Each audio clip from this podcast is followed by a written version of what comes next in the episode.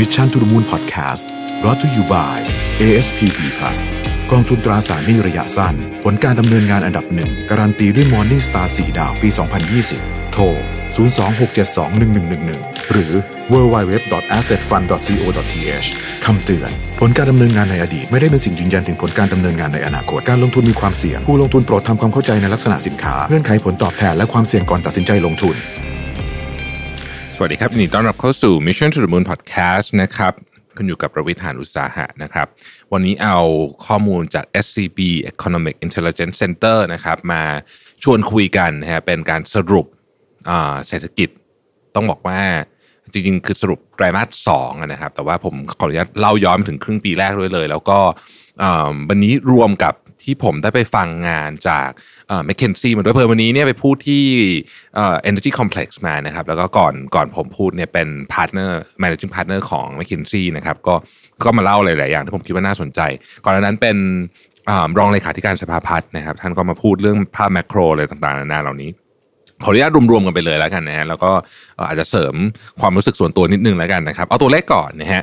ไตรมาสที่สองปีสองพันยี่สิบนะฮะ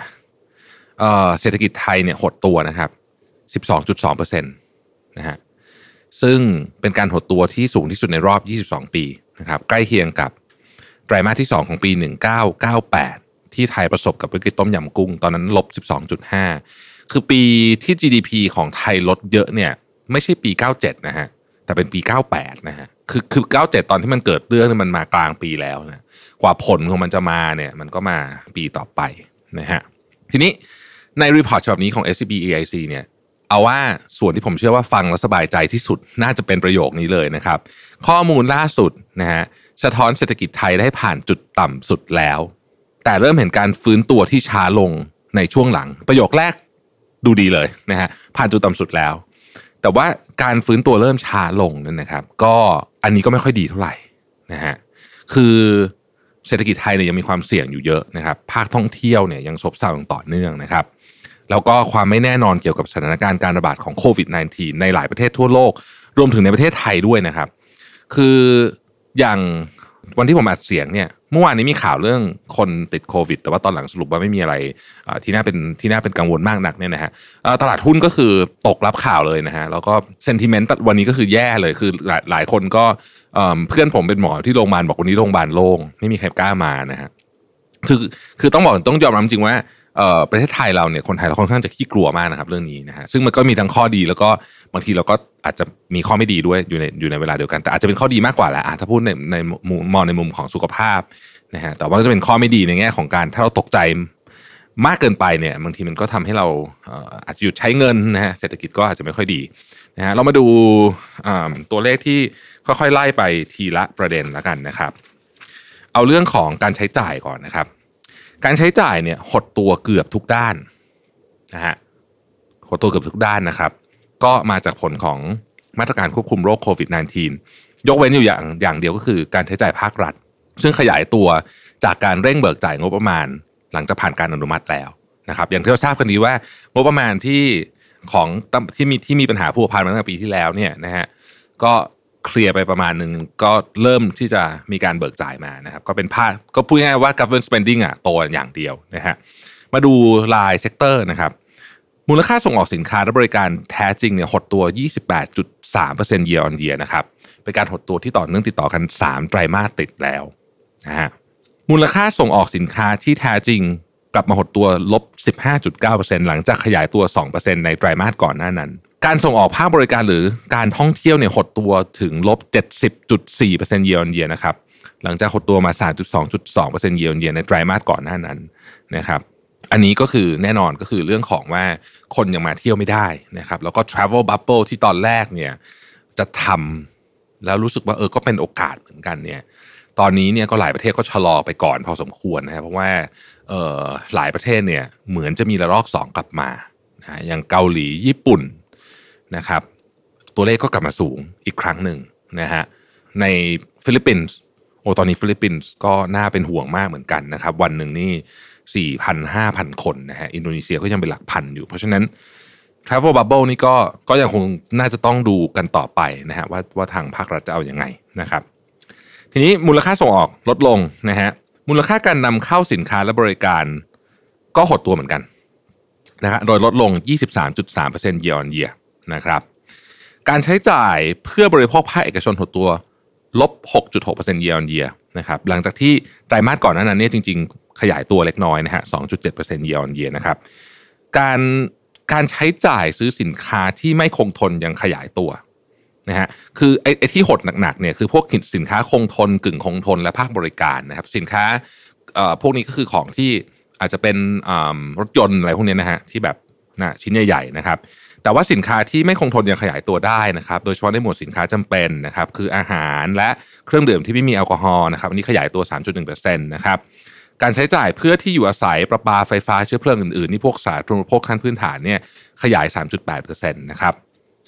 การลงทุนภาคเอกชนเนี่ยลดลง สิบห้าเปอร์เซ็นต์ นะฮะต่อเนื่องเป็นไตรมาสที่สองนะครับโดยลดลงทั้งในส่วนของการลงทุนก่อสร้างอันนี้ ลบสองจุดหนึ่งเปอร์เซ็นต์ year on year ลงทุนเครื่องมือเครื่องจักรวันนี้ลบเยอะนะฮะ สิบแปดจุดสี่เปอร์เซ็นต์ year on year โดยเฉพาะในหมวดของรถยนต์นะครับการบริโภคและการลงทุนภาครัฐนะอันนี้ขยายตัวนะฮะหลังจากว่างบประมาณได้รับการอนุมัตินะครับโดยการใช้จ่ายของภาครัฐนี่ขยายตัว หนึ่งจุดสี่เปอร์เซ็นต์ year on year นะครับในขณะที่การลงทุนของรัฐบาลขยายตัวสูงถึง สิบสองจุดห้าเปอร์เซ็นต์ year on year แต่มีโน้ตไว้นิดนึงว่ามันมาจากเพราะว่าฐานปีที่แล้วค่อนข้างต่ำด้วยสำหรับการลงทุนของรัฐบาลนะฮะในด้านการผลิตนะครับในด้านการผลิตเนี่ยก็มีการหดตัวเกือบทุกด้านการผลิตสำคัญนะครับยกเว้นแต่การก่อสร้างซึ่งได้รับอานิสงส์จากการลงทุนภาครัฐนะฮะเอาภาคการเกษตรก่อนนะครับภาคการเกษตรเนี่ยหดตัวต่อเนื่องเป็นไตรมาสที่สามแล้วนะครับโดยชะลอตัวลงที่ ลบสามจุดสองเปอร์เซ็นต์ year on year นะฮะแต่ก็ดีกว่าไตรมาสที่แล้วนะฮะไตรมาสที่แล้วเนี่ย ลบเก้าจุดแปดเปอร์เซ็นต์ นะครับจากปัญหาภัยแล้งที่ยังคงมีอยู่ทำให้ผลผลิตการเกษตรสำคัญลดลงอาทิข้าวเปลือกข้าวโพดนะครับมันสำปะหลังเป็นต้นนะการผลิตสินค้ากลุ่มอุตสาหกรรมหดตัวต่อเนื่อง สิบสี่เปอร์เซ็นต์ year on year นะครับตามการลดลงของดีมานด์ในประเทศและต่างประเทศนะฮะลดลงโดยภาคการส่งออกด้วยโดยเฉพาะการผลิตรถยนต์นะครับเรื่องของการขายขายปลีกนะฮะกลับมาหดตัว ลบเก้าจุดแปดเปอร์เซ็นต์ year on year หลังจากขยายตัว สี่จุดแปดเปอร์เซ็นต์ year on year ในไตรมาสก่อนนะครับโดยเป็นผลจากสภาวะเศรษฐกิจซบเซาทั้งในและต่างประเทศประกอบกับไม่มีนักท่องเที่ยวต่างชาตินะครับซึ่งส่งผลกระทบทั้งการขายส่งและการขายปลีกทั้งคู่เลยนะฮะเรื่องของที่พักแรมและอาหารนะฮะอันนี้แน่นอนก็หดตัวเยอะขึ้นกว่าไตรมาสที่แล้วนะครับไตรมาสนี้หดตัวที่ ลบห้าสิบจุดสองเปอร์เซ็นต์ year on year นะครับไตรมาสก่อนหดตัว ลบยี่สิบสามจุดสามเปอร์เซ็นต์ year on year ซึ่งก็แน่นอนว่ามาจากผลกระทบของการแพร่ระบาดของโควิด สิบเก้า ทำให้มีการปิดประเทศนักท่องเที่ยวหายไปนะครับปิดเมืองอะไรต่างๆนานาธุรกิจร้านอาหารก็ได้รับผลกระทบโดยตรงอยู่แล้วนะครับสาขาการขนส่งและจัดเก็บสินค้านี้ ลบสามสิบแปดจุดเก้าเปอร์เซ็นต์ year on year ตามการเดินทางที่ลดลงนะฮะอย่างไรก็ดีนะฮะก็มีบางสาขาที่มีการขยายตัวนะครับอันได้แก่ก่อสร้างอย่างที่กล่าวไปแล้วนะครับมีการขยายตัว เจ็ดจุดสี่เปอร์เซ็นต์ ในไตรมาสนี้นะครับหลังจากหดตัวไป เก้าจุดเก้าเปอร์เซ็นต์ ในไตรมาสที่แล้วโดยการขยายตัวนี้เนี่ยได้รับอานิสงส์จากการเบิกจ่ายงบประมาณของภาครัฐในปี สองพันยี่สิบ นะฮะโดยส่วนใหญ่ก็เป็นการก่อสร้างในโครงการต่อเนื่องนะครับนอกจากนี้สาขาการเงินและสาขาข้อมูลข่าวสารขยายตัวเล็กน้อยนะฮะที่ หนึ่งจุดเจ็ดเปอร์เซ็นต์ year on year นะฮะทีนี้ทาง เอส ซี บี ไอ ซี เนี่ยก็บอกว่าจริงๆเศรษฐกิจไทยในไตรมาสสองเนี่ยก็หดตัวในอัตราสูงใกล้เคียงกับที่คาดการไว้นะครับก็สำคัญเลยก็คือมาตรการปิดเมืองนะฮะที่ถูกใช้ไม่ใช่เฉพาะในประเทศไทยแต่หลายประเทศทั่วโลกก็ส่งผลกระทบต่อการเดินทางเข้าออกต่อการส่งสินค้าต่อ supply chain ต่อความเชื่อมั่นนักลงทุนต่อความเชื่อมั่นผู้บริโภคแทบจะทุกเรื่องนะครับจะว่าไปแล้วแต่นะฮะ เอส ซี บี บอกว่าจริงๆเนี่ยมีปัจจัยอีกสามปัจจัยนะที่ทำให้เศรษฐกิจไตรมาสสองที่ ลบสิบสองจุดสองเปอร์เซ็นต์ เนี่ยไม่ลบไปเยอะกว่านี้คือถ้าไม่มีสามอันนี้เนี่ยจะลบหนักกว่านี้อีกนะฮะอันที่หนึ่งก็คือการใช้จ่ายภาครัฐอ่านะฮะการใช้จ่ายภาครัฐแล้วก็เม็ดเงินเยียวยาจากภาครัฐเช่นมาตรการ ห้าพัน บาทสามเดือนนะฮะรวมถึงมาตรการซอฟท์โลนพักชำระหนี้พวกเนี้ยช่วยไม่ให้ จี ดี พี เอ่อเศรษฐกิจไทยเนี่ยมันลงหนักไปกว่านี้นะฮะอันที่สองก็คือรายจ่ายด้านสุขภาพและการเปลี่ยนแปลงพฤติกรรมจากการ work from home นะฮะแน่นอนว่าไตรมาสสองเนี่ยตระกูลพวกบริการท่องเที่ยวบันเทิงอะไรพวกนี้ทำงานนอกบ้านเนี่ยอันเนี้ยลดหดตัวนะครับแต่ สินค้าบริการที่เกี่ยวข้องกับสุขภาพและการอยู่ที่บ้านขยายตัวได้ดีนะฮะช่วยพยุงไว้นะครับช่วยพยุงไว้อันที่สามการนำเข้าหดตัวในระดับที่สูงนะครับทั้งที่เป็นการนำเข้าสินค้าและการนำเข้าบริการซึ่งหดตัวไปกว่า ยี่สิบสามจุดสามเปอร์เซ็นต์ นะครับซึ่งโดยปกติแล้วเนี่ยรายจ่ายที่ใช้เพื่อนำเข้าสินค้าจะนับเป็นเงินที่ออกจากประเทศนะครับซึ่งถูกนับเป็นตัวหักใน จี ดี พี ในทางกลับกันหากนำเข้าสินค้าลดลงมากเนี่ยก็หมายถึงคนไทยใช้เงินไหลออกไปนอกประเทศน้อยลงก็ทำให้ จี ดี พี ไม่ลดลงมากตามไปด้วยนั่นเองนะครับในช่วงที่เหลือของปีเนี่ย อี เอ ซี ก็คาดการณ์ว่าเศรษฐกิจจะค่อยๆฟื้นตัวแบบค่อยเป็นค่อยไปนะฮะผ่านจุดต่ำสุดไปแล้วก็จริงแต่ว่าก็ก็ยังต้องต้องใช้เวลานะฮะเอ่อเขาก็พิจารณาหลายเรื่องอันนึงที่น่าสนใจคือ Google Mobility Index นะก็คือการเคลื่อนที่ของคนนั่นเองนะครับเราจะเห็นว่า Google Mobility Index เนี่ยถ้าไปดูนะครับตั้งแต่ที่ทำงานนะครับเขามีห้า ห้าเรื่องด้วยกันนะครับมีเอ่อ Retail and Recreation นะฮะการไปพวกศูนย์ห้างสรรพสินค้าพักผ่อนอะไรพวกนี้เนี่ยมีสวนสาธารณะมีที่ทำงานนะครับมีเอ่อพวกตระกูลgrocery นะฮะแล้วก็ร้านขายยาแล้วก็พวกที่เป็นสถานีขนส่งต่างๆเนี่ยอันนี้เพิ่มขึ้นหมดก็แปลว่าคนคนเริ่มเดินทางออกจากบ้านมากขึ้นนะว่างั้นเถอะนะฮะไม่ใช่เฉพาะไปทำงานอย่างเดียวนะเดินทางไปไหนมาไหนเยอะขึ้นด้วยนะครับอันนี้ก็ช่วยนะครับอีกเรื่องนึงที่เขาดูก็คือสัญญาณการสมัครงานของ Jobs ดี บี นะฮะอืมอันนี้ Jobs ดี บี เขาก็รายงานมาบอกว่าเออตอนเนี้ยนะฮะตั้งแต่มีการผ่อนคลายการปิดเมืองเนี่ยประกาศรับสมัครงานก็เริ่มฟื้นตัวนะฮะโดยเฉพาะรายงานที่มีรายได้ต่ำกว่า สองหมื่น บาทต่อเดือนอย่างไรก็ดีเนี่ยในช่วงหลังการฟื้นตัวเริ่มส่งสัญญาณทรงตัวคือคือตอนนี้เริ่มเริ่มนิ่งละไม่ได้ไม่ได้ขึ้นเยอะมากแล้วนะครับทีนี้ความเสี่ยงแล้วกันความเสี่ยงและอุปสรรคนะฮะอันหนึ่งนักท่องเที่ยวต่างชาตินะครับก็ยังคงมีแนวโน้มว่าจะหดตัวอย่างต่อเนื่องแล้วก็ยังไม่มีนโยบายที่ชัดเจนว่าจะให้นักท่องเที่ยวเข้าประเทศได้เมื่อไหร่แล้วก็ไม่รู้ว่านักท่องเที่ยวจะมาขนาดไหนด้วยนะฮะอันนี้อันนี้ยังประเมินไม่ได้ตอนนี้เนี่ยนักท่องเที่ยวในไทยเนี่ยเราเดินทางกันเยอะละนะฮะเราเดินทางไปเที่ยวกันเยอะโดยเฉพาะประเทศเออไม่ใช่โดยเฉพาะเมืองที่ขับ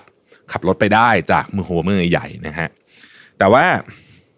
นักท่องเที่ยวต่างชาติเนี่ยอันนี้ก็คงต้องรอดูนโยบายกันต่อไปนะฮะอีกอันนึงก็คือความไม่แน่นอนเกี่ยวกับตัวโควิด สิบเก้า เองคือตอนนี้เนี่ยถ้าเรียนตามตรงนะครับหลายประเทศในยุโรปเนี่ยอยู่ดีๆตัวเลขกลับมาสูงนะฮะในสหรัฐอเมริกาก็ยังสูงอยู่นะครับแล้วก็ในเอเชียเองหลายประเทศนะฮะที่ตอนแรกเงียบๆไปแล้วไม่เหมือนจะไม่มีอะไรแล้วเนี่ยก็กลับมาระลอกสองอีกระลอกสามด้วยซ้ำถ้าเกิดไปดูอย่างฮ่องกงอย่างเงี้ยนะฮะก็เลยส่งผลกระทบต่อความมั่นใจของผู้บริโภคโดยตรงนะครับแล้วก็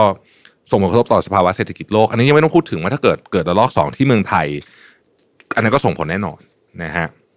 อีกอันนึงก็คือความเสี่ยงด้านปิดกิจการและการว่างงานนะครับก็การว่างงานของบุคคลที่ได้รับประกันสังคมตามมาตราสามสิบสามเนี่ยเพราะว่ามีอัตราการว่างงานสูงถึง สามจุดห้าเปอร์เซ็นต์ ในเดือนมิถุนายนสองพันยี่สิบ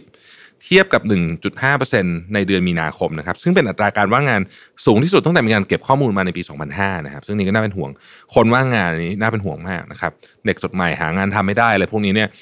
ก็จะเป็นปัญหานะฮะแล้วก็ความไม่แน่นอนของมาตรการภาครัฐที่กำลังจะหมดลงนะครับไม่ว่าจะเป็นเรื่องของเงินกู้หรือว่าเรื่องของ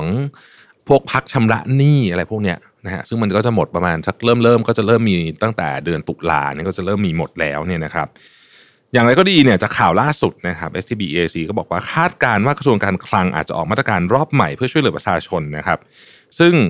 ทาง เอส ซี บี อี เอ ซี ก็จะนำข้อมูลมาให้นะครับนี่ต้องรอดูรัฐมนตรีว่าการกระทรวงการคลังคนใหม่ด้วยนะครับสรุปนะฮะสรุปก็คือไตรมาสสองเนี่ยก็ใกล้เคียงกับที่คาดการไว้นะครับแล้วก็ เอส ซี บี อี เอ ซี ประมาณการทั้งปีไว้ที่ ลบเจ็ดจุดสามเปอร์เซ็นต์ นะฮะเอ่ออย่างไรก็ดีนะครับข้อมูลเนี่ยมันก็เปลี่ยนไปได้ตามสถานการณ์จริงโดยเฉพาะเรื่องสถานการณ์ของโรคโควิดแล้วก็นโยบายของภาครัฐด้วยนะครับนี่ก็ขอขอบคุณข้อมูลจาก เอส ซี บี อี เอ ซี ผมเสริมนิดนึงแล้วกันนะฮะคือตอนนี้ผมว่ามันมันเป็นช่วงที่กลับมาเริ่มแลกเป็นหัวอีกครั้งนึงเพราะว่าหลายประเทศเนี่ยระบาดอยู่ดีก็มีเคสขึ้นมาโดยที่แบบสืบสาวเราเรื่องไม่ค่อยได้นะฮะอย่างนิวซีแลนด์อย่างนี้อยู่ดีก็มีเคสขึ้นมาหลายประเทศไม่ใช่ว่านิวซีแลนด์อย่างเดียวเราเราก็คิดว่าคือมันก็เกิดขึ้นได้คือถ้าที่อื่นเขาเกิดได้เมืองไทยก็เกิดได้เหมือนกันแล้วเซนติเมนต์ตลาดที่ก็ไม่ค่อยดีมากอยู่แล้วเนี่ยมันจะมันก็จะแย่ลงไปอีกนะครับก็ก็ก็อยากให้ใช้ชีวิตกันด้วยความระมัดระวังก็แล้วกันนะครับ แล้วก็